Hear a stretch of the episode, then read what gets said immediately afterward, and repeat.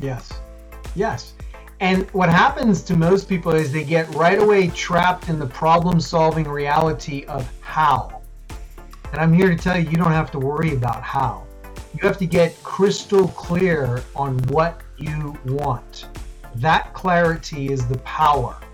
And the universe, or I want to call it the quantum physical field, the infinite field of possibilities, will present the circumstances, the people, the conditions, the opportunities that align with that true choice. When you are clear on that true choice, the how takes care of itself.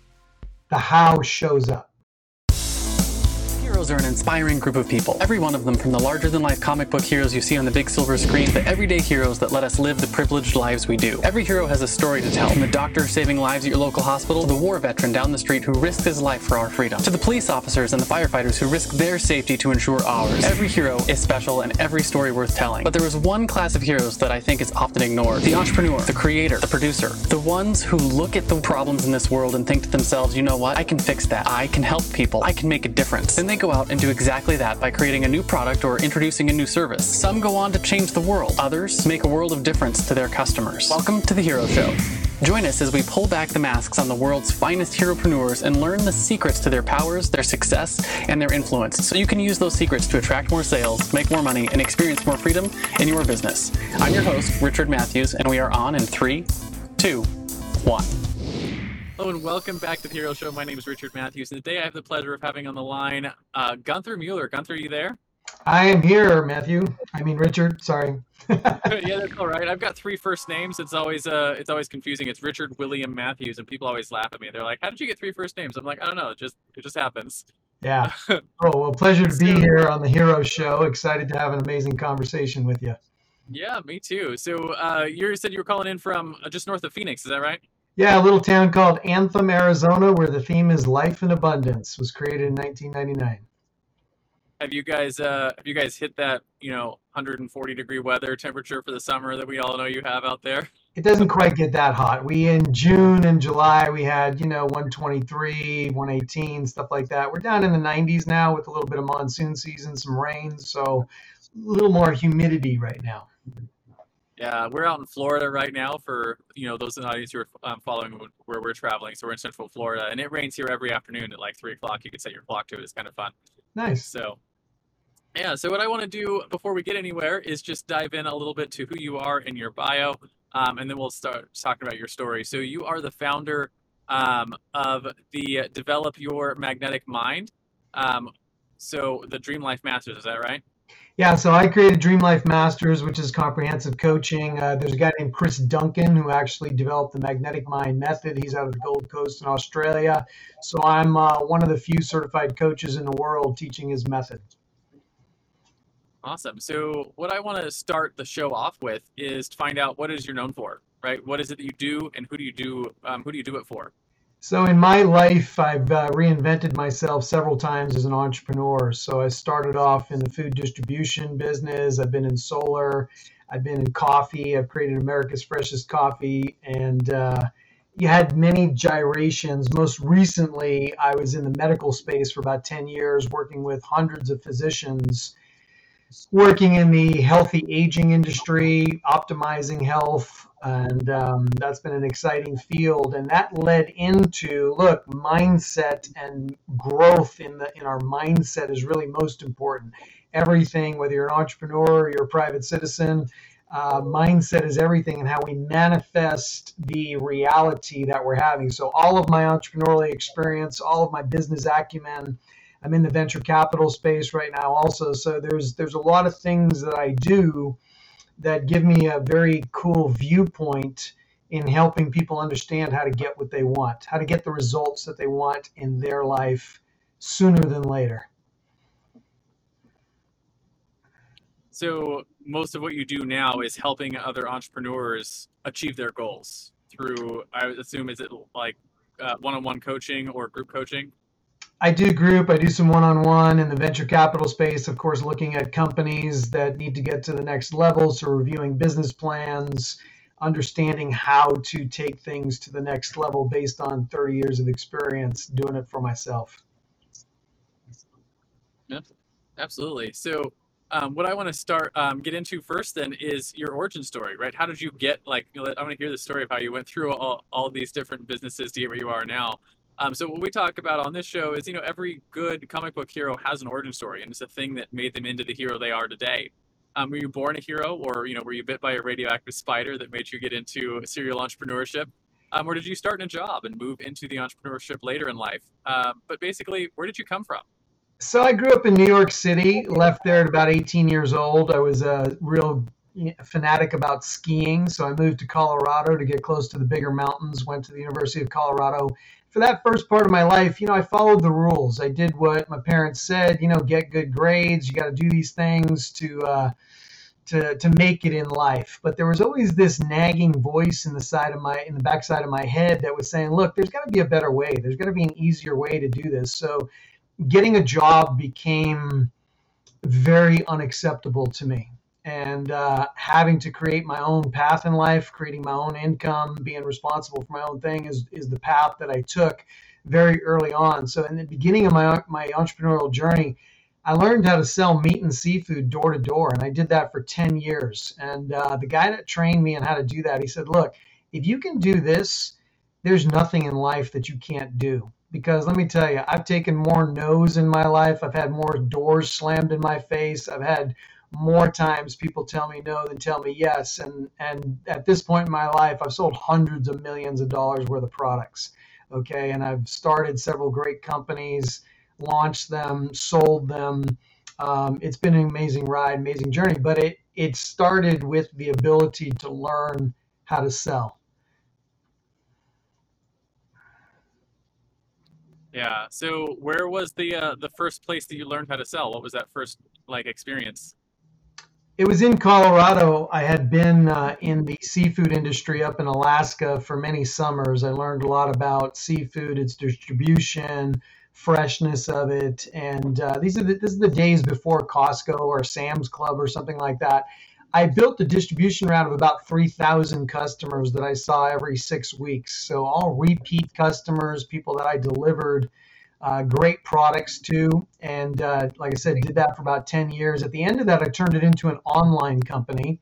So back in 1997, 1998, when people were just getting email addresses or getting comfortable with putting their credit card information yeah, yeah. online, I, I, turned it into an online company and was competing with companies like Omaha Steaks and Balducci's and Pfaelzer Brothers, you know, big mail order companies. Those were the first companies that easily kind of slid into the internet paradigm uh, because they were big mail order companies and they knew how to ship and they knew how to deliver stuff to people's homes.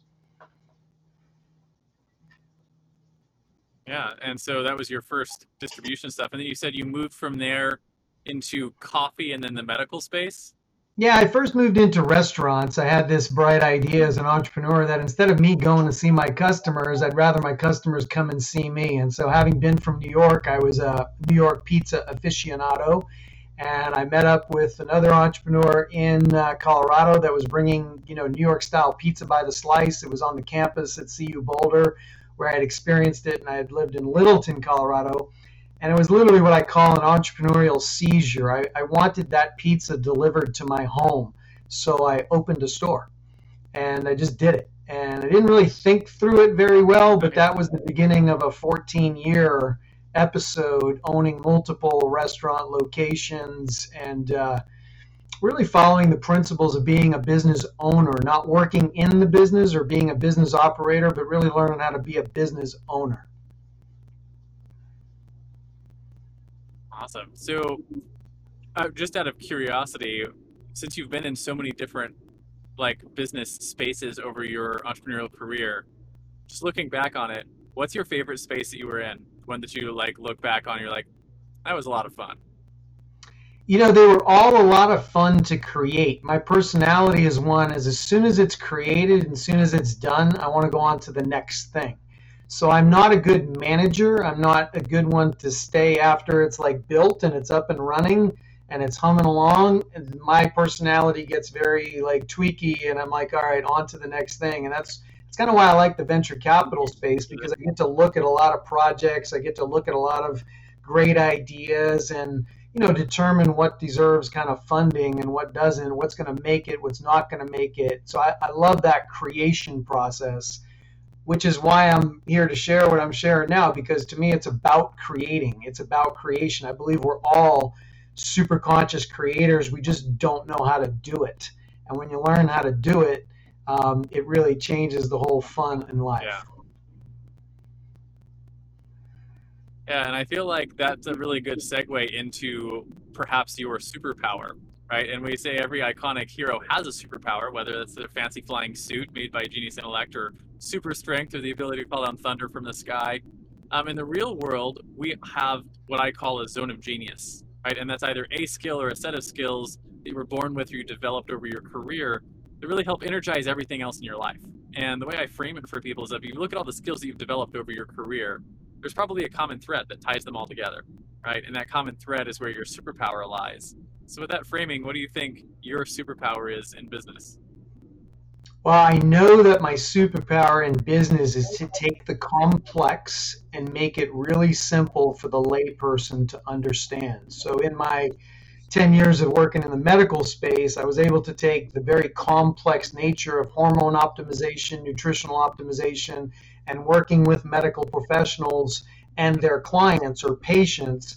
I was able to take really complex things like thyroid optimization, testosterone, estrogen, vitamin D3, B12, and all these things, and really talk to a patient and help them understand what optimization was all about and why they needed to do it as soon as possible. So getting lab work done was really the impulse, and then interpreting that lab work through a different set of eyes or through a different lens. So my, my superpower has been to take the complex.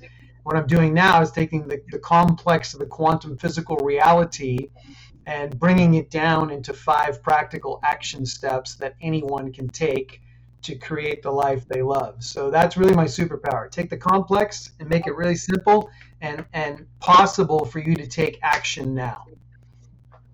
Yeah, I, I really like that. I like the I call that I call that skill or that superpower the ability to put the cookies on the lower shelf. There you go. Yeah. There you go. Yeah. I like so that. You take from up here, you put it beyond where the kids can reach them, and they can get the cookies. Um, so, I want to talk about a couple of things that you you mentioned in there um, and one of them is what you do now in the metaphysical physical space, the five steps. Um, and one of the things I've been learning a lot recently about how human beings and sort of everything is energy and how energy moves. Uh, and how like all sort of like all quantum states of matter are measured in energy if i'm understanding that correctly so i'm really curious to see how you're applying that to entrepreneurs and achieving goals so i don't know if you want to take a few minutes and talk through those five steps briefly, or like I, I don't know how to answer that or ask the question well enough because I don't really know the space yeah, no. well enough to I, ask a smart I get, question. I get what you're asking. I totally get what you're asking. So here's it in a nutshell. Okay, the the personal development movement is broken because it's been requiring us to go back and fix ourselves to get what we want. And I'm here to say you're not broken. There's nothing to fix, and success is not personal. Success is all about the structure in the quantum field. It's all about understanding the five steps, which is true choice, creating a structural tension, getting into the emotion, the end result. And what's new and revolutionary, and what I'm sharing with your audience today, is this 15 minute magnetic mind recode, where we literally download an update into the subconscious program that allows the identity to shift so that the current reality can be different. See, if the identity never shifts, if the identity never moves, and we have a lot of self sabotaging identities that we've built over a lifetime, which creates a stuckness or an oscillating nature in our experience. A lot of the entrepreneurial experiences three steps forward, two steps back, one step forward, half step back. We never quite get what we yeah. want. And it's like we can touch it, we can taste it, we can smell it, but it doesn't stick and we can't have it. So we get snapped back. We're getting snapped back to our identity that we've crafted over a lifetime. And when we understand this structure, we can make that change and we can manifest different results. So, what's the process of making the change, of changing your identity? So what has to happen is that that subconscious program that we are either aware of or unaware of needs to change. Think of Windows 10 running your computer or iOS running your computer. Every once in a while, they send down an update. You install the update, you restart the machine, and now the machine hopefully runs in a more efficient manner. As we grew up in life with school, parents, socialization, we adopted or installed certain choices that we made to reduce pain and increase satisfaction in our life. That's the general human condition. We want to reduce pain and increase satisfaction or pleasure, right? So we do that in three big buckets. We do it in the area of money, we do it in the area of love, and we do it in the area of health. Those are really the three big buckets. And there might be a fourth bucket that's like miscellaneous where some things don't fit, but generally the human condition is one in which we want more you know, money and freedom and abundance. We want more love and intimacy and better relationships. And we want more vibrant health. And when we look at the conditions that we have yeah. and where our problems, quote unquote, lie, it's in one of those areas. And so we've been taught throughout our life to solve problems. This goes to like our goal setting. We've been taught smart goals where we we put a goal down, we, we choose the five steps to solve the problem, and we put a date next to them, and we sign the bottom, and we make a commitment to achieving that goal. What happens? The date goes by, and we still don't have what we want. So we become kind of depressed, and we may even get to the point that goal setting is a waste of time or it doesn't work and it's not for me. And I, I just can't have what I want. And so we go back in the personal development movement thinking there's something wrong with us. There's something we need to fix to have what we want, or we need to get better or more capable or more worthy or good enough to accomplish that which we want. And I'm here to tell you, you're not broken. There's nothing to fix. It's just a structural makeup in the mind that relates to the identity. And we just need to get the identity to shift so that we can actually attract that which we want into our personal experience. It reminds me of one of the concepts that um, I teach when we're doing uh, educational materials, and we use a, a, frame a framework that's like, hey, at the beginning you you have um, you have what I call the be do have, Right, mm-hmm. so it's where, where where someone is before they go through your training material, and you we, you repeat that on the other side. It's like, hey, they're be, do, and have, and you start with with who they are, right? Who they are now, um, and you know, it's either things that they they are that they wish they weren't, or things that they wish they were that they um, that they aren't. Um, and so that's the first part because when you change who you are, then the next part is it changes what you do. Um, and so we go through and we talk about like things that you have to do that you don't want to want to do, or things that you wish you could do that you can't. Um, and when you change what you do, then it changes what you have. Um, so the have is again same thing. It's it's either things that you wish you have that you didn't, or things that you have that you wish you didn't. Um, and we sort of frame those all the way through. And but you always have to start with the identity, right? The be part of that. Yeah, you're you're right. I love the be do have. I just don't like the amount of problem solving that you have to do in the paradigm that you just laid out. So I am more about making a new choice, and that is choosing what you love. What is the end result? What is the experience you'd love to have? And not focusing on really how you're going to get it done because what we focus on grows. And if we're focusing on how we need to be something or how we need to do something or how we're going to get to have what we want, we're still in the problem solving reality. And this is the fundamental structural shift. Look, per- success in anything is not personal, it's completely structural. And when you learn how to shift the structure, this is truly the only way that we actually get what we want. There is no other way to get what we want. We have to shift the identity. And when we learn how to shift that, it opens up the doors to what we would love to experience, what we want more than anything else. The problem in our life is that we're focused on too many things. There's so much noise, and we're not sending a clear signal of what we would really love to the field of infinite possibility so that we can actually collapse the one possibility that we want into our present moment experience. So there's a confusion. This is why we manifest and we do create a lot of things sometimes that we don't want. It's because we're focused on what we don't want rather than what we actually really do want. That make so sense? I, I kind of want to um, I want to connect something that I thought about while you while you were talking talking about that. I don't know if this is accurate or not, but um, in in the world of storytelling and particularly heroes, the the structure of a story is what makes a story good, right? And so we hear you've maybe heard like the hero's journey, um, and a story that's told, even if it's told poorly, right? Like the acting isn't good or the filmography isn't good, but if you nail all the parts and the structure of the story, people will still enjoy it. That's why um, you can have like cult classics on stuff like that are just low budget films that don't turn out well, like from a cinematic standpoint, but everyone loves them because they hit the structure of the story right. And I feel like that's it's a, right. a, a good metaphor for what you're talking about. That the structure is more important than the form.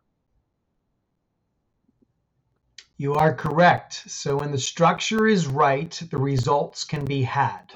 Okay? And the structure is very much about in the mind, the mind likes to resolve tension. So we need to give the mind some tem- tension. This is actually step two in the magnetic mind process, which is we need to look at things just the way it is now and the way we'd love it to be. The way it is now and the way we'd love it to be without judgment one of the key principles is that the future is not going to be better than the present. The future is just going to be a different experience. And when we when we label it as just being different, not better, we release that energetic connection to the current reality. Because we have to find a contentment and a gratitude for what is now because the truth is you created what is now. And so to classify it as Yeah. bad or not wanted or anything like that is not profitable. It's not serving the current need. All you want to do is choose where you'd love to go instead of having a problem with the way it is now.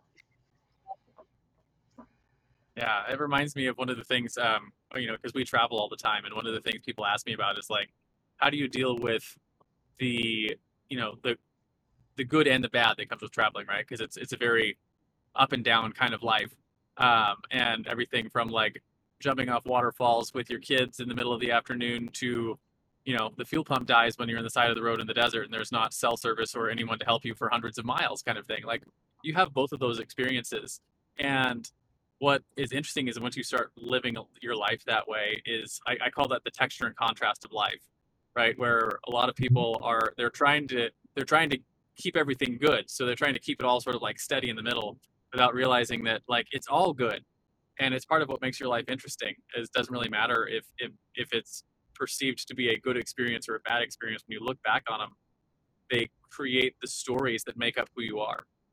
Um, so, Yeah, I, I would suggest to you that a life that was completely problem free is not a life that you would love because by nature we are creative, we are creators. If there was never any challenge or never any problem to overcome, it would be a thoroughly boring life. And that is not a life that you would choose or want. So, the truth, what we're seeking for in the human experience is more of a flow state where we can turn our thoughts into things and our desires kind of come up and we can actually manifest our desires. And again, it's not personal, it's totally structural. That when you learn how to do that one thing and actually leverage the quantum physical truths of the universe. Look, Einstein said there's only two things in the universe there is information and there is energy. Be careful what you wish for. Be careful what you focus on because that's what's coming at you, right? So we just need to create the discipline or the mindset or the understanding of the structure as to how to focus on more consistently than not that which we want. So this applies in entrepreneurship. What kind of a business do we want? Do we begin with the end in mind? Because many entrepreneurs have created companies and created businesses that they wind up hating. They wind up not liking their creation. They wind up not liking their business. It destroys their relationships. It destroys their marriages. They wind up bankrupt sometimes at the end of the game anyway. It's because they really did not focus on the end result of what that business was supposed to do. or what it was supposed to feel like when it was done or how it was supposed to support them at the end when it was created. That's that's a, a brilliant point, and it's um, my my turn of phrase for that is you have to be careful of the monster that you're building. That's right. Um, and and my it's one of the reasons why in my life because like when I um and when I got really good clarity on that when I had my son, um, which he's going to be 12 now, so it's been a while. But he uh, uh when when he was my wife told me we were pregnant with him, I remember telling her I was like I'm going to be home every day for lunch with him. Um, and every decision in, in growing my business and starting companies and stopping them all sort of like fell on that, Hmm. where it was like if I if if the, growing my company in this way meant that I was not going to be able to be at home with at, at lunchtime with my son, I wouldn't do it. Uh, and you know, it's led all the way to the point now. I run a couple of companies, and we travel full time, and you know, I I average like four to six hours, you know, a day, um, four days a week working on two different companies, um, and that kind of stuff. Because it's all just sort of come to that one rule and knowing this is what I want my businesses to do for me. I want them to allow me to choose to be at home at lunch with my kids if I want to be. Uh, so I don't know. Yeah, see, you bring up a great point there. I call it imagine your perfect average week. Imagine what you're doing on Monday, Tuesday, Wednesday, Thursday, Friday, Saturday, Sunday, and really see yourself living that average perfect week. So, in your case, a true choice or a true desire was I want to be home for lunch with my son. It's just a choice. It's a it's a non-negotiable in your world, right? Mm-hmm. So everything else had to be created around that true choice. And when you set that intention and you get behind the emotion of that true choice, you are setting it into the field, into that quantum physical field. That possibility existed for you. What you did was because you focused on that being the reality that you chose, you drew that present moment reality into your life and you've maintained it. You have kept it as part of your life because it was a true choice for you and it was non negotiable. So you put the emotional energy behind it, you put the intentional choice behind it, and it actually manifested into the ability to run two companies through intentional choice. Yeah, and it's it's one of those one of those things that like I've I like I don't have a framework for that, and it's really interesting to see that you like that's what you're teaching is you're teaching that framework because people ask me like how do you do this? And I'm like I just made that choice, Yes. and then everything else sort of filters through it, um, and it grows and it becomes it be, sort of becomes its own its own like portion of your reality if that makes sense. Yeah, Um, so that's a great example, actually. So you almost unconsciously created that reality for yourself. Because, like you're saying, you don't have the framework. You can't really point to how you did it, but you come up with the magic words that you just chose it. And that's what I'm here to share with people. The, our power in the present moment is the power of choice. We've just not been taught to choose what we love. We've not been taught to choose what we want. We make choices out of default. We make choices by the process of elimination. We make choices by consensus. We make choices by a whole different ways, but we're not really choosing what we want, what we love, what we'd love to experience. And truly, that makes all the difference in how life Yeah, and we're comes about. we're taught through our stories and through our education and through our politics um, and through all sorts of various things that we are a victim of our reality instead of creators of it. That's right. Uh, we're, in, we're in reactive mode. We are reacting to the reality that we see presented to us. Yeah, yeah, and it's it's a it's a like a 180 degree view shift to understand that hey, we're not we're not a, a, a like I don't I don't know how else to put it a victim of reality. We are the creators of our reality, um, and that's where you have you have to be the responsible for the decisions that you make and realize that like if you don't like where you're at, you can change it. Yes. Yes. And what happens to most people is they get right away trapped in the problem solving reality of how. And I'm here to tell you, you don't have to worry about how. You have to get crystal clear on what you want. That clarity is the power. and the universe, or I want to call it the quantum physical field, the infinite field of possibilities, will present the circumstances, the people, the conditions, the opportunities that align with that true choice. When you are clear on that true choice, the how takes care of itself. The how shows up. So here's my question for you. How do you learn to make a true choice? Um, and I don't know if that's if that's a smart way to ask that question or not. But the the the thing that I see people struggle with is they don't know what they want. They don't know how to figure out what they want. So how do you get to that point where you've made a true choice? Um, and I like that that phrasing, the true choice, because it's something like it, it like it's part of your soul kind of thing. Yeah, we could call it true choice, true end result, true desire, right? Different words resonate differently with different people, but the how to do that is you really need to get some quiet time. You really need to get a piece of blank piece of paper out in front of you. You really need to think about that perfect average week project into that future self of who you are. Now this happens in the imagination. A lot of us have to, you know, exercise the imagination muscle a little bit. It's not a waste of time. It's not idle work. Some people think, "Oh, I need to be busy doing my business. I need to be busy growing my business." It is more important for you to imagine what your business should look like or needs to look like to give you that life that you love it's more important to do that than to do the busy work of your business. Because until you've developed the clarity of what it is you truly want, you're going to manifest chaos. You're going to manifest more of what you don't want. Let's face it, look, what if it could be easy to manifest and create the business of your dreams? It doesn't have to be hard. We've just been told that it has to be hard, that you have to work your guts out as an entrepreneur, that you have to make sacrifices as an entrepreneur. You have to do all these things potentially that you don't want to do to get what you want. It's not true. Yeah, I can tell you that's not true. Because uh, my business lets me do everything I want. Um, but so a couple of things just on that. I like I like the perfect week thing. One of the things I did a number of years ago was I don't remember who encouraged me to do this, but they're like sit down and, and like write a story of your perfect day. Right? Like all the way from waking up till nighttime. And I wrote that out. I it's like three or four pages long and it's like my perfect day.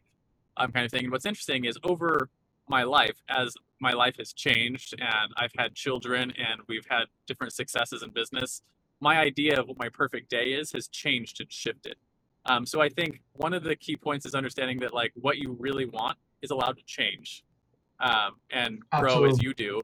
Um, and I think the second part that's really important to note about that is that's such a valuable um, experience to go through, right? To to actually figure out what you want your life to look like, right? So currently, um, and when you get good at it, when you start doing it regularly, at least that portion of it, something I do all the time, is you start to talk you. about your life not just to yourself but to your partner to your kids to your close friends to your um, business people that are your mentors.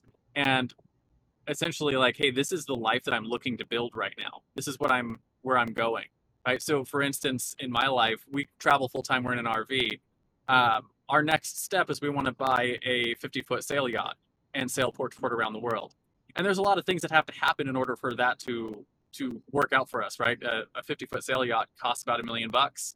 Um, and I know I know exactly like how many clients we need in our business in order to afford that. I know how much staff I need to be able to be able to take two or three week trips to go. You know, if you're going to go across the the sea, you're not going to have internet connection, so my business needs to be able to run itself. Right. So there's a lot of things that go into like, what does my ideal day look like? It's you know in the future, it's on the back of a yacht with my kids, fishing, whatever it is we're doing. I don't know exactly how what it all looks like at this point, but I know that's what my next goal is. Mm-hmm. Um, and I talk about it to everyone, right? So all my kids know what it's like. They know what the day is going to be like. We we do everything from um, we'll take a, a, day sail trip when we're in, you know next to the ocean and just hire a captain. Be like, hey, can you teach us how to sail for the day? Like teach my my son and my daughter how to how to run the boat. Um, and it's all all sort of geared towards knowing hey, that's where I want to go. So everything that I'm doing and thinking about is sort of fitting onto that that next step. Working yeah. on manifesting that. So here's here's the trick, right? The trick is for everybody listening, that you can have those dreams, you can have those ideas, you can set those visions, set those goals. And what typically happens, and you're going to feel this in your body, there's a resistance to having it.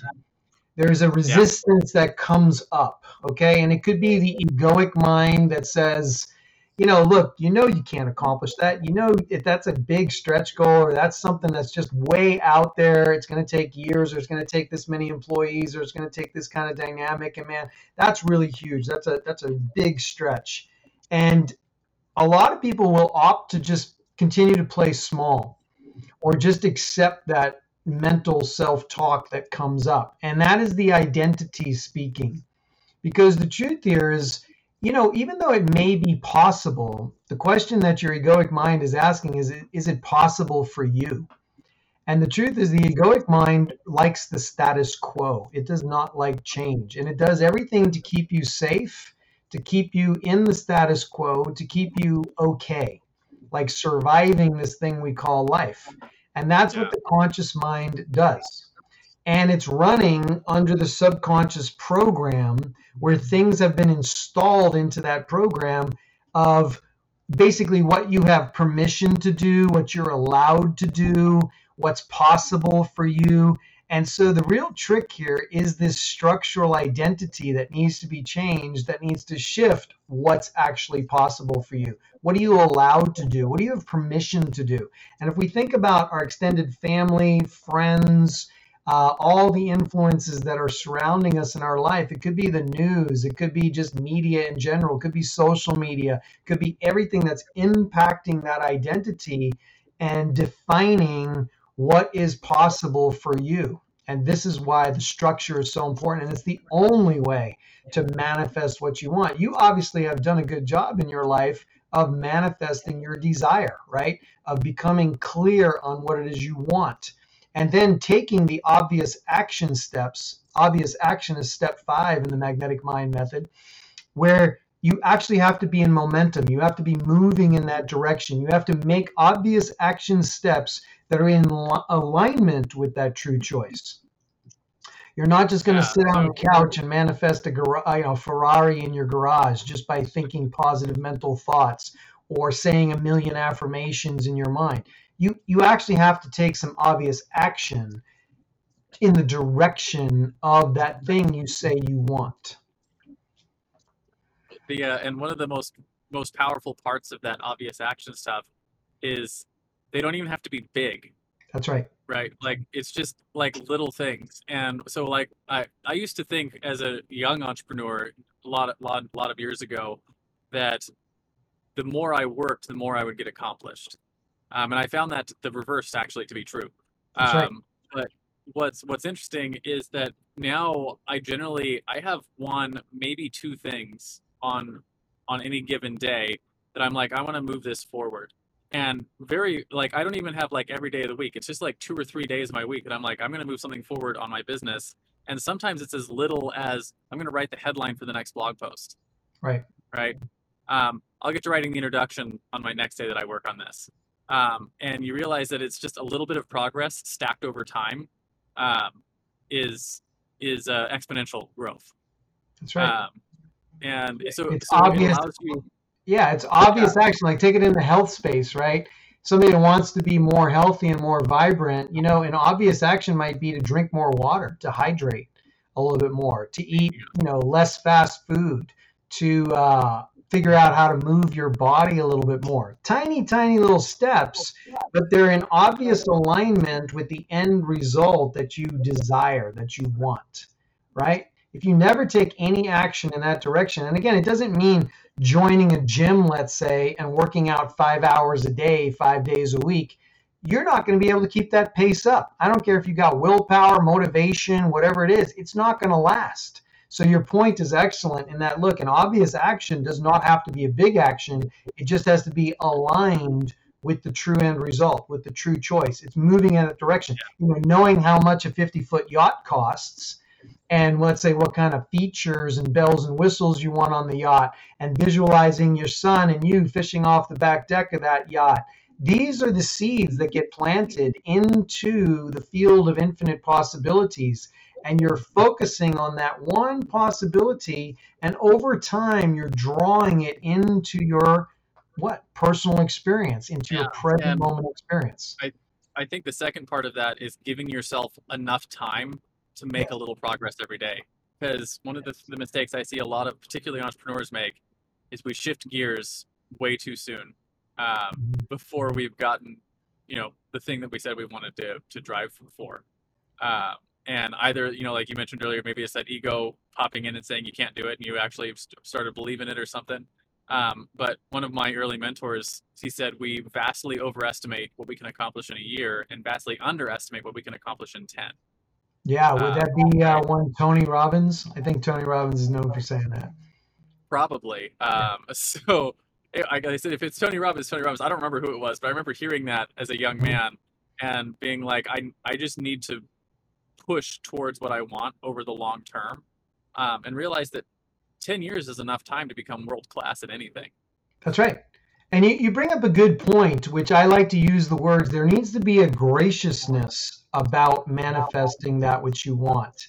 I want to implant the thought to the listeners right now to use the phrase as soon as possible because our traditional goal setting methods of putting dates on everything and demanding that something be done in a certain amount of time does not serve us. So if you really want something and you really want to accomplish something, if you just set the timeline that I am moving towards this and I will have this as soon as possible, and knowing that the universe or the quantum physical field is aligning the opportunities, the circumstances, all the how that needs to be developed for you to have that experience. And there's a graciousness with it. You just you know that it's coming. You know that you're bringing it into you. You're taking the obvious action steps to move in that. You're refining your capabilities, your knowledge, your know-how, your relationships. All these obvious actions are what is drawing that ultimate true choice, that ultimate end result, that ultimate desire into your present moment. And as soon as it comes into your present moment, it actually moves into your past. And your past becomes evidence of the fact that you can do it, that you can Yeah. manifest it, that you can create it. Because you know the old saying, hindsight is 2020, right? Yeah, so you look back and you say, "Oh, I did that." Yeah, that's one of the uh, one of the things that I like recently in my life. I I, I, I probably within the last year or two started going back and looking at all the things that I set out to do ten years ago and realized I've done all of them. I Yeah. mean, and some. Um, and you realize that like when you work that muscle of here's the thing that I want to do, and then you just jump off the cliff and do it. Right? I, I call it parachute building. Right? You learn to build the parachute on the way down.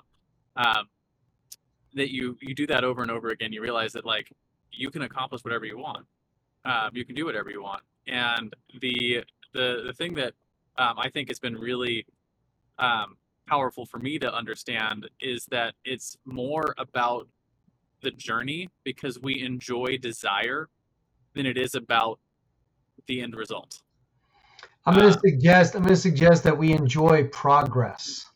That that's a good way to put it. Yeah, we, we enjoy the journey. We enjoy not so much the end destination or achieving, let's say, the success, but the human condition is one in which we enjoy being in progress, experiencing progress, things moving forward towards where we want to go. Because how many times have we accomplished something or gotten the goal that we wanted, and we get there and we say, okay, is this all there is?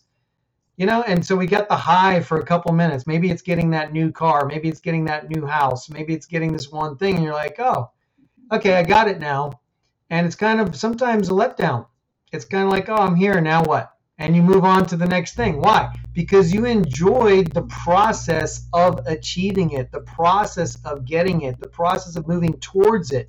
That's what the human spirit really enjoys really loves.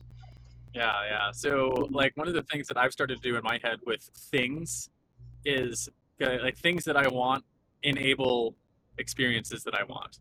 that's right. Um, and so everything from like we wanted to buy an RV, we've now we're like on our second RV. We've been traveling for five years, and I remember we talked about it for five years and did the whole thing ahead of time, the same sort of process until we were able to do the first get our first RV, and then you get it and you realize that like, well, now we have it, and well, RVs break, and you have to fix them, and you have to like take care of them, and all the other things that go along with it. You're like you you know before you have something, you have the like this pic- perfect picture of what it's going to be like, and then you get there, and the reality is different. It's always different.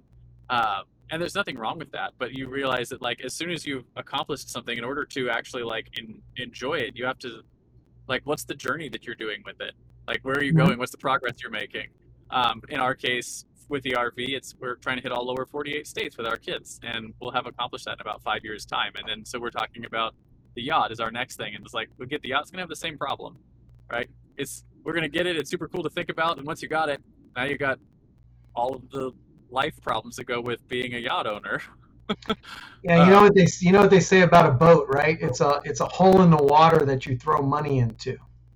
yeah yeah rvs are the same way um, for anyone Yeah. who's curious about that Yep. but yeah it's it's it's the uh, the next step so i want to i want to move on a little bit and talk about your fatal flaw in business um, so you know just like every superman has his kryptonite or wonder woman can't remove her bracelets of victory without going mad probably something that's held you back um, for me it was a couple of things one of the things i struggled with for a long time was perfectionism right like i wanted to get something exactly right before i'd ship it to market which meant that i had no real standard and never shipped anything to market so it was a terrible standard to help my help myself to.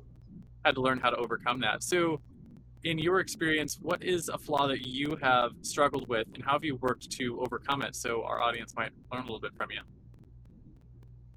So my kryptonite is impulsiveness. So the opposite of your perfectionism. All right. So I moved, have tended to move too fast.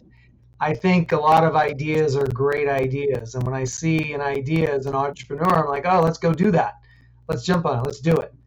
And my, my kryptonite and my flaw has been in not contemplating the outcome enough, but not not really visualizing that end result. So my love for the creation, my love for creating something new overcomes, let's say, a little bit of the thinking of, okay, what's this really going to be like? What's this going to feel like? How does this affect the other aspects of my life? How does it fit into the puzzle? How does this really manifest a life that I love in all aspects? So my thing has been impulsiveness that I've had to rein back in a little bit.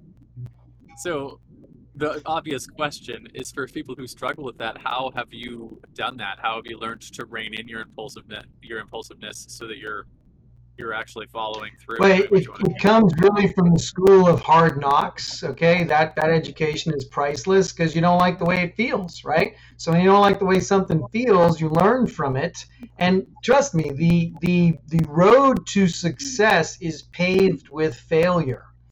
For any entrepreneur or any business owner that doesn't get that, look, you learn not in your success. You don't learn from your successes. You do learn from your failures. You learn what not to do, how to do something better. I've done that before and I don't want to do that again because I don't like the way it feels. I, that's not me. That's not who I am. That's not how I want to live my average perfect week.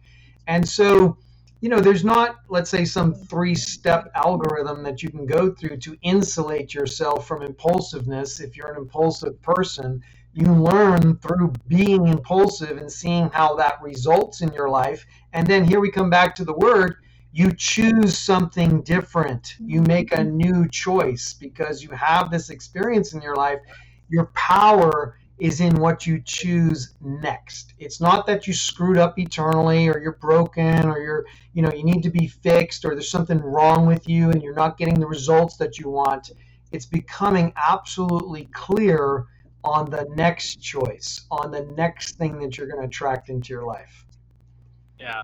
Um, and I'm not sure why what you just said reminded me of this particular thing, but um, one of the things I, I learned recently from my health coach, uh, um, and I think this is it's kind of a, a beautiful thing, is that every every cell in your body is new every like I don't know what the, the date is like every six weeks or something like that. Um, and you probably know better than I do, but we're talking like you get a new heart every couple of months, just about. If from a cellular level, it's like completely rebuilt. It's a, it's a Uh, little longer than that. To get full cellular regeneration in your body is a complete cycle of about seven years.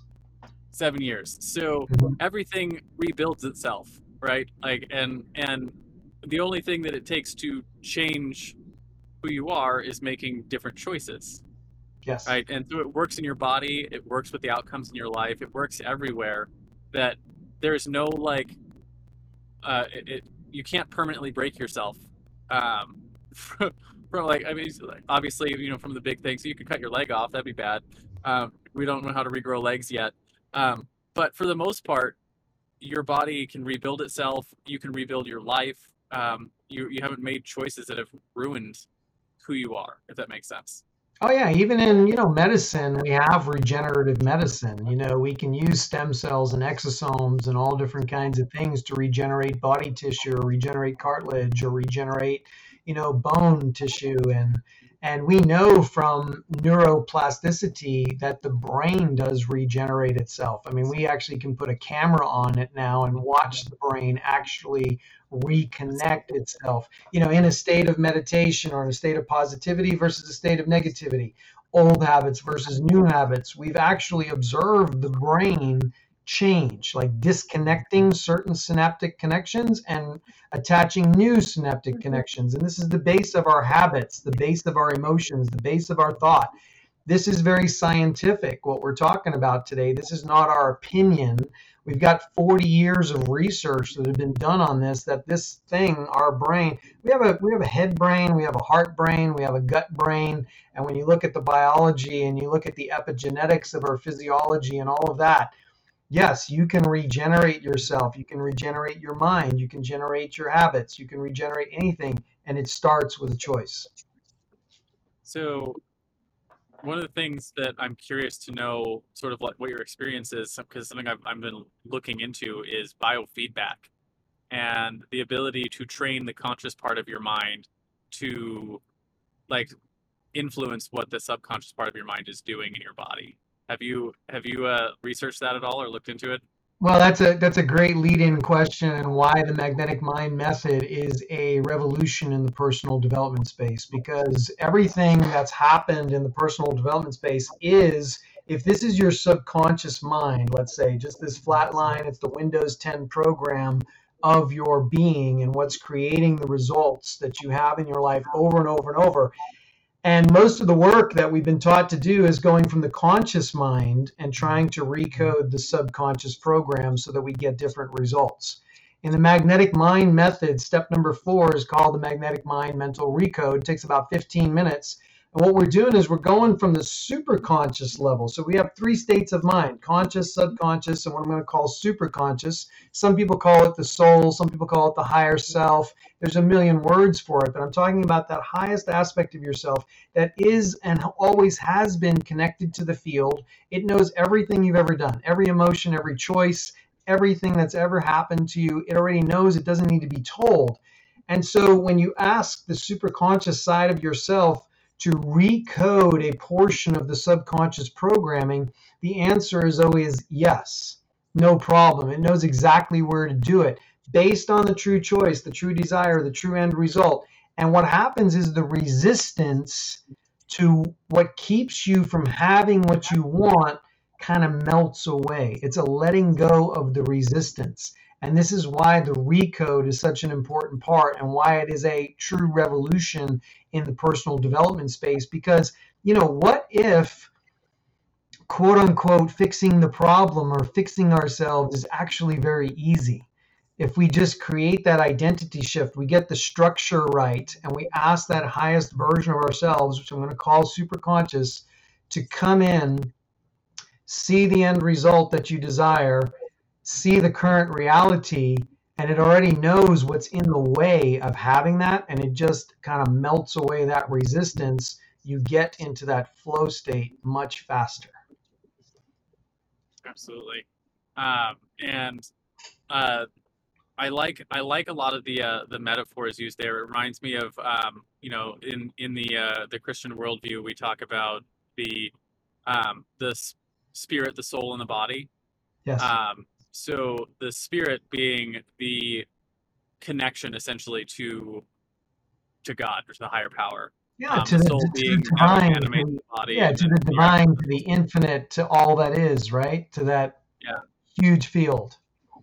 yeah to to the to the to the universe anyways that's um it's that super conscious word that you're using is something that I feel like not a lot of people really understand that we are actually those three parts, right? There, everything is it all sort of fits into a, a I don't know what other words to you to uh, use other than like a triunity, um, Yep. but we have um, you know like we we call things like this here is your uh, suprasternal arch or notch, and then your substernal notch because super just means above and sub Yes. is below. Um, so if we have your mind, you have your subconscious mind, your conscious mind, and your superconscious mind. So like the words I think are perfect if people understood how they worked. But yeah, that's it's it's talking about that's your your spiritual connection with the divine. Um, And I, I want to make a divinity. point. I want I want to make a point though that you don't have to be spiritual to do this. It is just a quantum physical reality. All right. The science now has shown us through massive experimentation that we do have this superconscious aspect of ourselves. We just don't know it. We don't remember it. We don't spend any time exercising it or connecting with it. So even though the religious faiths of the world encourage us to be one in the spirit or to connect with this spirit side of ourselves. Life is so busy. We live in a microwave generation now. We want instantaneous results. And look, most of us are not willing to do anything different to get a different result. I'm here to tell you, you actually need to do something. You need to change the structure. You need to change the identity. You need to change that relationship with this super conscious side of who you are to manifest different results. And I think all of the gurus of all of the faiths around the world have all been teaching the same thing. Yeah, I, I, I have come to that conclusion recently. Also, one of my favorite things that I picked up recently was a uh, a whole set of documents that the CIA just released, um, or was was taken out of um, what do they call it, declassified from top secret stuff.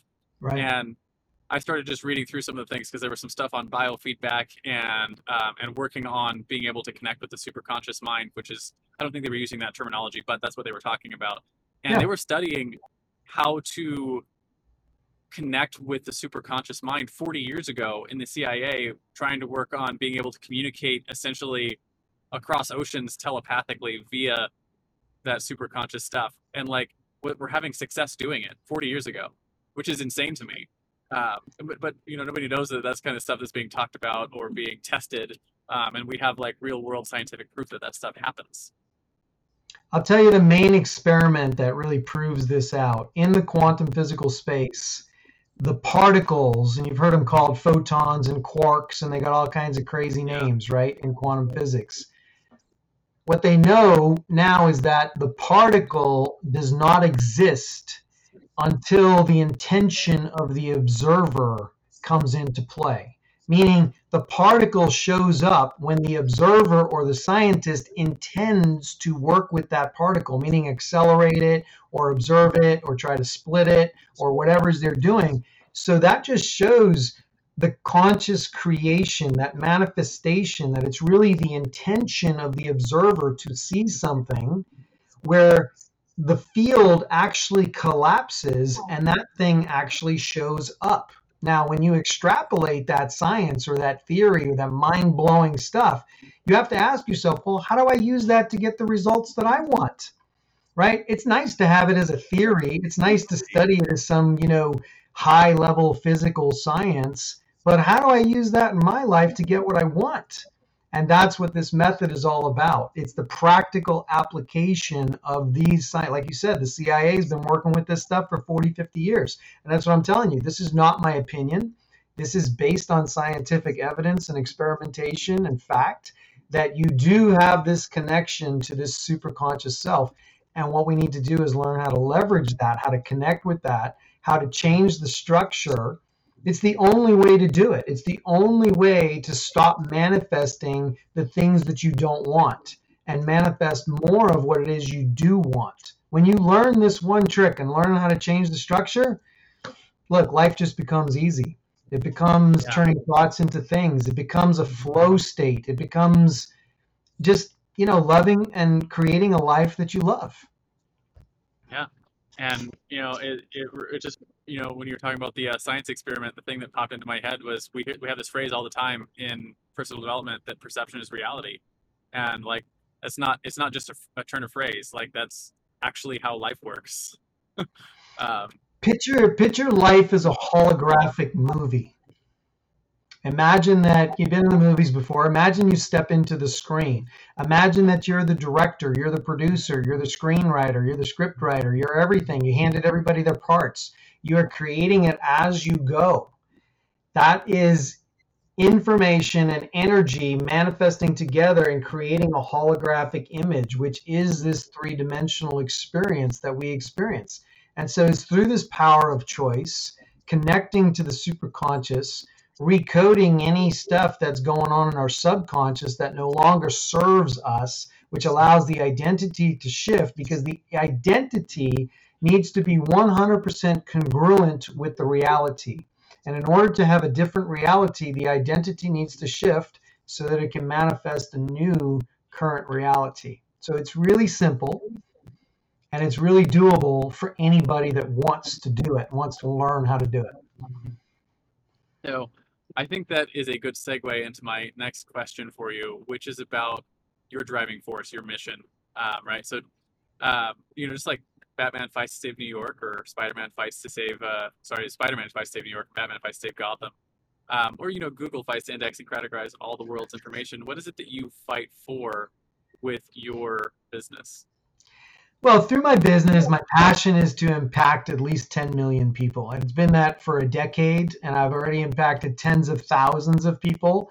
And, you know, 10 million feels like a big number. Maybe one day it'll expand to 100 million or something like that. But right now, 10 million feels possible, let's say in the second half of my life, to really. And what do I want to impact? I want to impact and inspire people to take action to change their destiny to finally take charge of manifesting their destiny, whether it be in optimal health that I've been doing for a decade, in teaching people how to, you know, naturally alleviate the symptoms that plague their physiology. That's been a very rewarding experience. Literally, tens of thousands of people uh, lead better lives, and the ripple effect into their families and all that is just very satisfying to me. That I knew, I knew that I. So I'm not really the hero. I'm more of the catalyst I'm more of the mentor.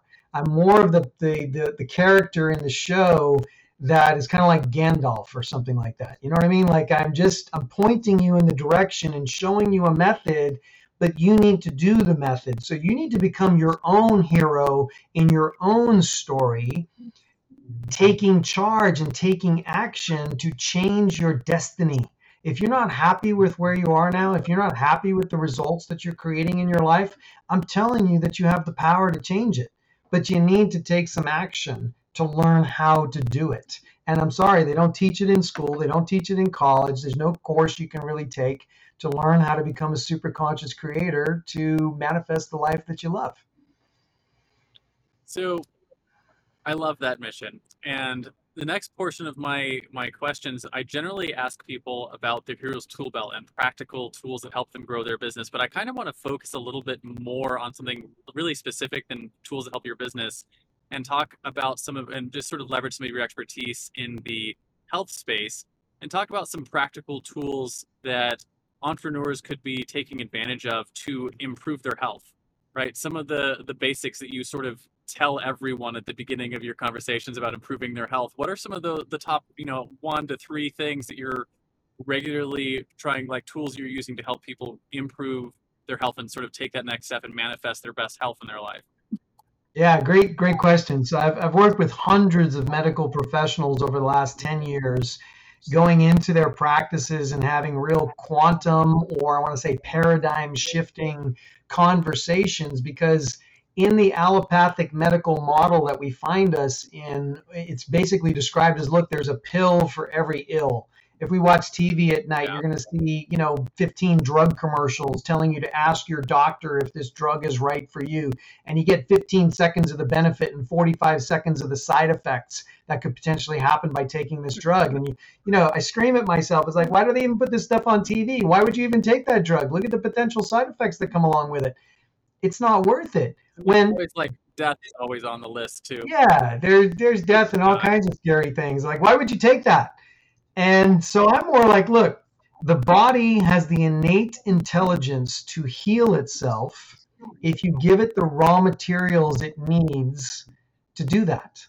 And so, root cause of why we're not vitally, vibrantly healthy is because our food supply has been jacked up over the last 50 years. So there are deficiencies in our food supply. I'll give you an example. There was 98% more iron in a in a head of uh, spinach back in 1933 than there is today. There was 60% more vitamin C in an apple than there is today back then. So even though we're eating, let's say organically, or we try to eat at Whole Foods, or we try to eat natural foods, the actual nutritional content that's in those foods is deficient, even if you're trying to do a good job. So, unless you give the body through supplementation, through real nutrition, uh, the raw materials that it needs, eventually it's going to express itself with symptoms. You know, because the body is a hugely compensatory device. It borrows from Peter to pay Paul. It robs calcium from over here and magnesium from over there. Essential ingredients, right? So the three steps that I would have is number one, get your hormones checked. As you age in life, if you're past age 30, you need to find a physician that will actually do the hormone panel the right way, read the lab slip the right way, and interpret that information. I want to I want to tell you this. Look, being normal on your blood work is not where you want to be. You want to be optimal in your blood work. And I'll give you one example, vitamin D3. The range on a lab slip is anywhere from 20 to 100. The average American will test out at 20, 25, 30, 35. The data over the last 10 years has been if your D3 level is below 50, you have a 50% increased risk of all types of cancer. Women have a 50% increased risk of breast cancer if you're D3 level. And this is in the data, this is in the literature, this is not my opinion, okay? This has been written up in the medical journals that any physician in this country can read but they don't. They just read headlines. They don't really dig into the information and know how to practically apply information. So, that one thing right there, getting your D3 level through supplementation up over 50 for the remainder of your life, can actually give you a 50% reduced chance of getting cancer. Now, who wouldn't want to do that? Little things like iodine supplementation, zinc, magnesium, some essential minerals why are we mineral deficient? Because our ground in which we grow our crops is mineral deficient. It's just that simple. If it's not in the plants and it's not in the foods that we eat, where are we going to get it from? All right? So we got to take that stuff. So it's things like looking at your hormones, looking at your nutritional intake, and look, it's about getting proper sleep and rest in the American culture, we're go, go, go, go, go. And we think doing more is better and we got to fight and we got to look. One of the best things that you can do for your health and for your physiology is get six to eight hours of sleep a night. And yeah, the truth is, you know, 60% of Americans don't sleep through the night. And I'm telling you, Ambien is not the solution. Taking a drug for it is not the solution. You got to find the root cause as to why you can't sleep at night. And when you do that, there's all kinds of regenerative health effects that happen from just having a great night's sleep. So, those are the top three things that I would do to improve your physiology overall. So, I want to take a little bit more time and talk about the sleep because I know that one's a huge issue that a lot of entrepreneurs particularly struggle with everything from the I can't turn my mind off when I lay down at night to to like actually go to sleep. I have too many ideas, too many things going on, too many things to worry about. To you know, it's like stresses or whatever. Like there's all sorts of things that keep people from sleeping all through the night. Do you have any suggestions for entrepreneurs who might be struggling with getting that six eight hours of sleep every night? Well, this comes down into that quiet time. Like, how do you prepare yourself to go to sleep at night? Are you watching the news? Are you absorbing a bunch of digital information? You know, that light that's coming off these digital devices is stimulating your mind to stay awake. The stressing over what happens tomorrow. Look, there's a simple process in look, today has enough trouble of its own, and tomorrow will be there. And every ounce of worry that you spend today is not going to really change the destiny of tomorrow. Tomorrow has its own trouble, and you can deal with that tomorrow. So it's a conscious choice again. If you've done your best today, and you know you've done your best to do what you can do, then you should be able to put your head on your pillow at the end of the night and say, Look, I did my best and take a rest. It's just that simple. You you have to get to this practice of letting it go. And people say, "Oh, I can't turn my mind out." You know, melatonin is a nice supplement. Many people have tried that, may not get the result. It's also related to the dose. Look, the difference between medicine and poison is the dose. All right. If you're in a hospital, if you're in the emergency room and you've been in a bad car accident, tell me how much morphine you want. All of it. You want as much as it's going to take to remove the pain. Some people need less, some people need more. So melatonin is that same way. So even though the recommendation on the bottle is to only take so much and you say, oh, it doesn't work, maybe it's not enough for you. Everybody has a threshold in their body where their receptor sites pick up enough of a substance to have the results, to have the consequence, right? We make melatonin naturally in our body, but because stress and adrenal fatigue, and we just keep going and going and going, you know, I, I meet people all the time that haven't had a vacation in five years whatever reason that is can't like can't rest the machine for a second. You have to take care of your body and some people don't value it until it breaks. And so valuing your body before it breaks is one of the best investments you can make. I know you want to invest in a 401k and you want to invest in the stock market, you want to invest here, and you want to invest in your house, you want to invest in a nicer car, and you totally do not invest in your own physiology, my recommendation, my opinion, is you're making a big mistake because most people spend most of their money in the last five years of their life, and it's yeah. due to health issues. All right, so having a preventive mindset, really learning what you can do to optimize your health and vitality, and choosing it, choosing it, and allowing this infinite field of possibilities to show up and give you the circumstances and the opportunities, the understanding, the knowledge of how to optimize your health is one of the greatest gifts you can give yourself as an entrepreneur. Because if you're not mentally strong and you got brain fog going on and you can't think clearly and you're trying to be creative and you're trying to invent something new, you can't do it if your body's not cooperating. So the best thing, you know, Abraham Lincoln said, look, if I had uh, 10 days, or I forget how much time he said, it, to chop down a tree, I'd spend the first six days sharpening my saw or sharpening my axe. Okay, it's sharpening the axe. It's really getting your tools ready, getting you ready in your mind, your body, your being, so that you go into the entrepreneurial world, you go into your business, that you are in a whole different place and arming yourself with these tools, understanding how to become super conscious, understanding how to be healthy and vital, understanding how to do these things so that you are in an optimal place to take on whatever challenges, whatever problems, whatever, and, and maintain that creator stance. Look, one of my favorite choices is I choose to be the predominant creative force in my life. I just choose it. I didn't say I'm the only creative force in my life. I said I choose to be the predominant creative force in my life. And then what do I need to be that? I need to be it before I see it in the world. And it starts in the imagination. It starts with contemplating being that predominant creative force in your life and choosing it. And look, many times people need a coach in the beginning to help them accomplish that, to help them see what they don't see, to give them the insights that they need. Look, anybody that's ever accomplished anything great in life has had a coach. Oprah Winfrey, Tiger Woods, LeBron James, Michael Jordan, you know, anybody that you've seen that's accomplished great things, they've had somebody speaking into their life and helping them get it done. Which by the way i think is proof of the whole super conscious connectedness because we can't really succeed without the help of others. Um, so.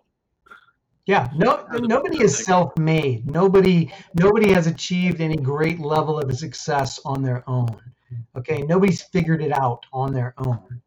They've all had help. They've all had guidance. They've all had somebody speaking into their life showing them a better path showing them a better way to go. So and now, a quick word from our show's sponsor. Hey there, fellow podcaster. Having a weekly audio and video show on all the major online networks that builds your brand, creates fame, and drives sales for your business doesn't have to be hard. I know it feels that way because you've tried managing your show internally and realize how resource intensive it can be. You felt the pain of pouring 8 to 10 hours of work into just getting one hour of content published and promoted all over the place. You see the drain on your resources, but you do it anyways because you know how powerful it is. Heck, you've probably even tried some of those automated solutions and ended up with stuff that makes your brand look cheesy and cheap. That's not helping grow your business. Don't give up though. The struggle ends now. Introducing Push Button Podcasts, a done for you service that will help you get your show out every single week without you lifting a finger after you've pushed that stop record button. We handle everything else uploading, editing, transcribing, writing, research, graphics, publication, and promotion, all done by real humans who know, understand, and care about your brand almost as much as you do. Empowered by our own proprietary technology, our team will let you get back to doing what you love while we handle the rest. Check us out at pushbuttonpodcast.com forward slash hero for 10% off the lifetime of your service with us and see the power of having an audio and video podcast growing and driving micro celebrity status and business in your niche without you having to lift more than a finger to push that stop record button. Again, that's pushbuttonpodcast.com forward slash hero. See you there. And now, back to the hero show. That's a perfect segue into my next question, which is about your own personal heroes, right? And we say every hero has their mentors. Frodo had Gandalf, which you mentioned earlier. Luke had Obi Wan. Robert Kiyosaki had his rich dad. Um, Spider Man even had his uncle Ben. And I want to know who were some of your heroes? Were they speakers, authors, peers who were a couple years ahead of you, uh, coaches? And how important were they to what you've accomplished in your life? Yeah, you know, some of my heroes and people that I listened to a lot back in the 90s when I was uh, building my seafood distribution business and all that, I spent a lot of time in the car, and the car became my university. Remember cassette tapes? I had hundreds of cassette tapes. And so one of the most powerful speakers was people like Les Brown. You know, Les Brown just had that message of look, if you're going to fall down, fall on your back because if you can look up, you can get up, you know, and be hungry and go for what you want. Do not let fear slow you down and your capabilities. Just go out there and do it. You may skin your knee, you may fall down, you may make a mistake. It doesn't matter. Do it anyway. And guys like Zig Ziglar, these are some of the older ones, and of course the Tony Robbinses and all the you know powerful motivational speakers. I've listened to them all and taken a little bit from every one of them to install in my thing. And the other role model that I had in my life was my dad. He was an electrical contractor in New York and he's the one that really gave me that entrepreneurial spirit. He was self employed, he did his own thing, he created his own schedule, he always was responsible for his own paycheck, he took great care of our family. And I just saw that as a, as a role model in my life that I wanted to emulate that. Absolutely. So I think I want to get to the last and probably the most important question that I ask to any of my guests is your guiding principles. All right. So one of the things that makes heroes heroic is that they live by a code, right? For instance, Batman never kills his enemies; he only ever puts them in Arkham Asylum. So as we wrap up the interview, I'm going to talk about the top one, maybe two principles that you live your life by. So the top principle is integrity. I think it is the most important character trait that we need in this world is integrity. And integrity means keeping your commitments and doing what you said you were going to do even when no one is watching and it's missing in our government. It's missing all around. It's the reason we have corruption. So, in our businesses, in our personal lives, really in every aspect of who we are, to me, the top character trait or the top value is integrity. Yeah, absolutely. I, you know, I want I'm going to take just a second and brag on my son a little bit because I had I had a bit of a moment with him last night um, talking about that uh, that exact thing. So yesterday afternoon, I had to have a discussion with my daughter about integrity um, and succumbing to peer pressure. And um, she's only seven, and so I don't really have a lot of expectations for how she's going to handle peer pressure because she doesn't have a lot of experience with it yet. So she made right. some wrong choices, and I told her I was like, "I'm not upset with you, but in the future, when you run into this situation, here's how you should handle it." Right. So sort of setting what her expectations should be. Um, and my son heard that conversation I was having with her um, and came up to me later. Um, I was like, I feel like I, I understand what you were telling her now more than I did before. And he proceeds to tell me, like the other day, he was out with his friends on um, on our scooters, and I had given him like, here's here's where you can go, um, right? Which is a pretty wide berth for him. um, at his age that I'd given him that he could go go those places, and he was off somewhere with his friends, and his friend was like, "Hey, let's go this way," which was outside of the bounds. Yes. Um, and he told him he told his friend who was older than him and he looks up to and all those things and no, I'm not going to do that um, because like that's that's not outside of the bounds my dad gave me. Um, and he could have gotten away with it, right? If he like, no one would have known. He he wouldn't have uh, he wouldn't have um, gotten in trouble. No one would have found out about it. That there was nothing going on. Um, he just didn't do it. He's like, I'm gonna I'm gonna go back and hang out, you know, over here, um, by himself without his group of friends. right. Um, and then he didn't he didn't tell anyone either because he realized there was no gain for him, right? Like it would have just been a negative for his friends, and it would have been a positive gain for him, and he didn't do it. So he just he just kept quiet about it, um, Right. and moved on. And and I like I had a bit of a moment with him. I was like I was really really proud of him because that one thing, that integrity thing, that's one of those things that'll take him further than anything else in his life. To me, Um, it's- is it's to be the same person when everyone's watching than when they're not. Yeah, to me, it is the essential ingredient of character. And if you don't, you know, I guess, tangle or think about your integrity, this is in your relationships, in your business, in your health with yourself. I mean, look, when no one's watching, what are the choices that you're making? They need to be based on integrity because to me, the two most important questions you need to ask yourself is who am I and what do I want? And if integrity is not underlining those two questions, you're going to manifest and you're going to create some chaos that you don't necessarily want. It will eventually come back and get you. All right. And I don't want to, you know, speak bad things or anything like that, but integrity is essential. And probably the second thing after that, I would call accountability. There's integrity and there's accountability. So in business, it's about, you know, delivering on your promise and not short shortchanging your client and over delivering, you know, what you promised and creating quality products that actually produce, let's say, transform transformational results. It, it starts with integrity and then it becomes uh, by accountability. And then the third one would be dependability in my world, in my mind. Those those Yeah. kind of stack upon themselves. Yeah, it all starts with with integrity. Cool. Mhm. So I think that's basically a wrap on an interview. Um, but I do finish every interview with a simple challenge, um, which I think is actually how you ended up here. Um, and I call that the Heroes Challenge. And we do this to help us get access to stories we might not otherwise find on our own. Um, so the question is simple Do you have someone in your life or in your network that you think has a cool entrepreneurial story? Who are they? First names are fine. And why do you think they should come share their story on our show? First person that comes to mind for you. Um, one of the first people that comes to mind is a guy named Brian, who I've just known over the last couple years, has had great success in the VC financial world. And uh, the reason why I admire him is because character is probably the first three things that he looks at. When we look at a company or we look at a business, we want to know who is in that business more than the spreadsheets, more than the numbers, more than the concept. The first three things number one is character, number two is character, number three is character.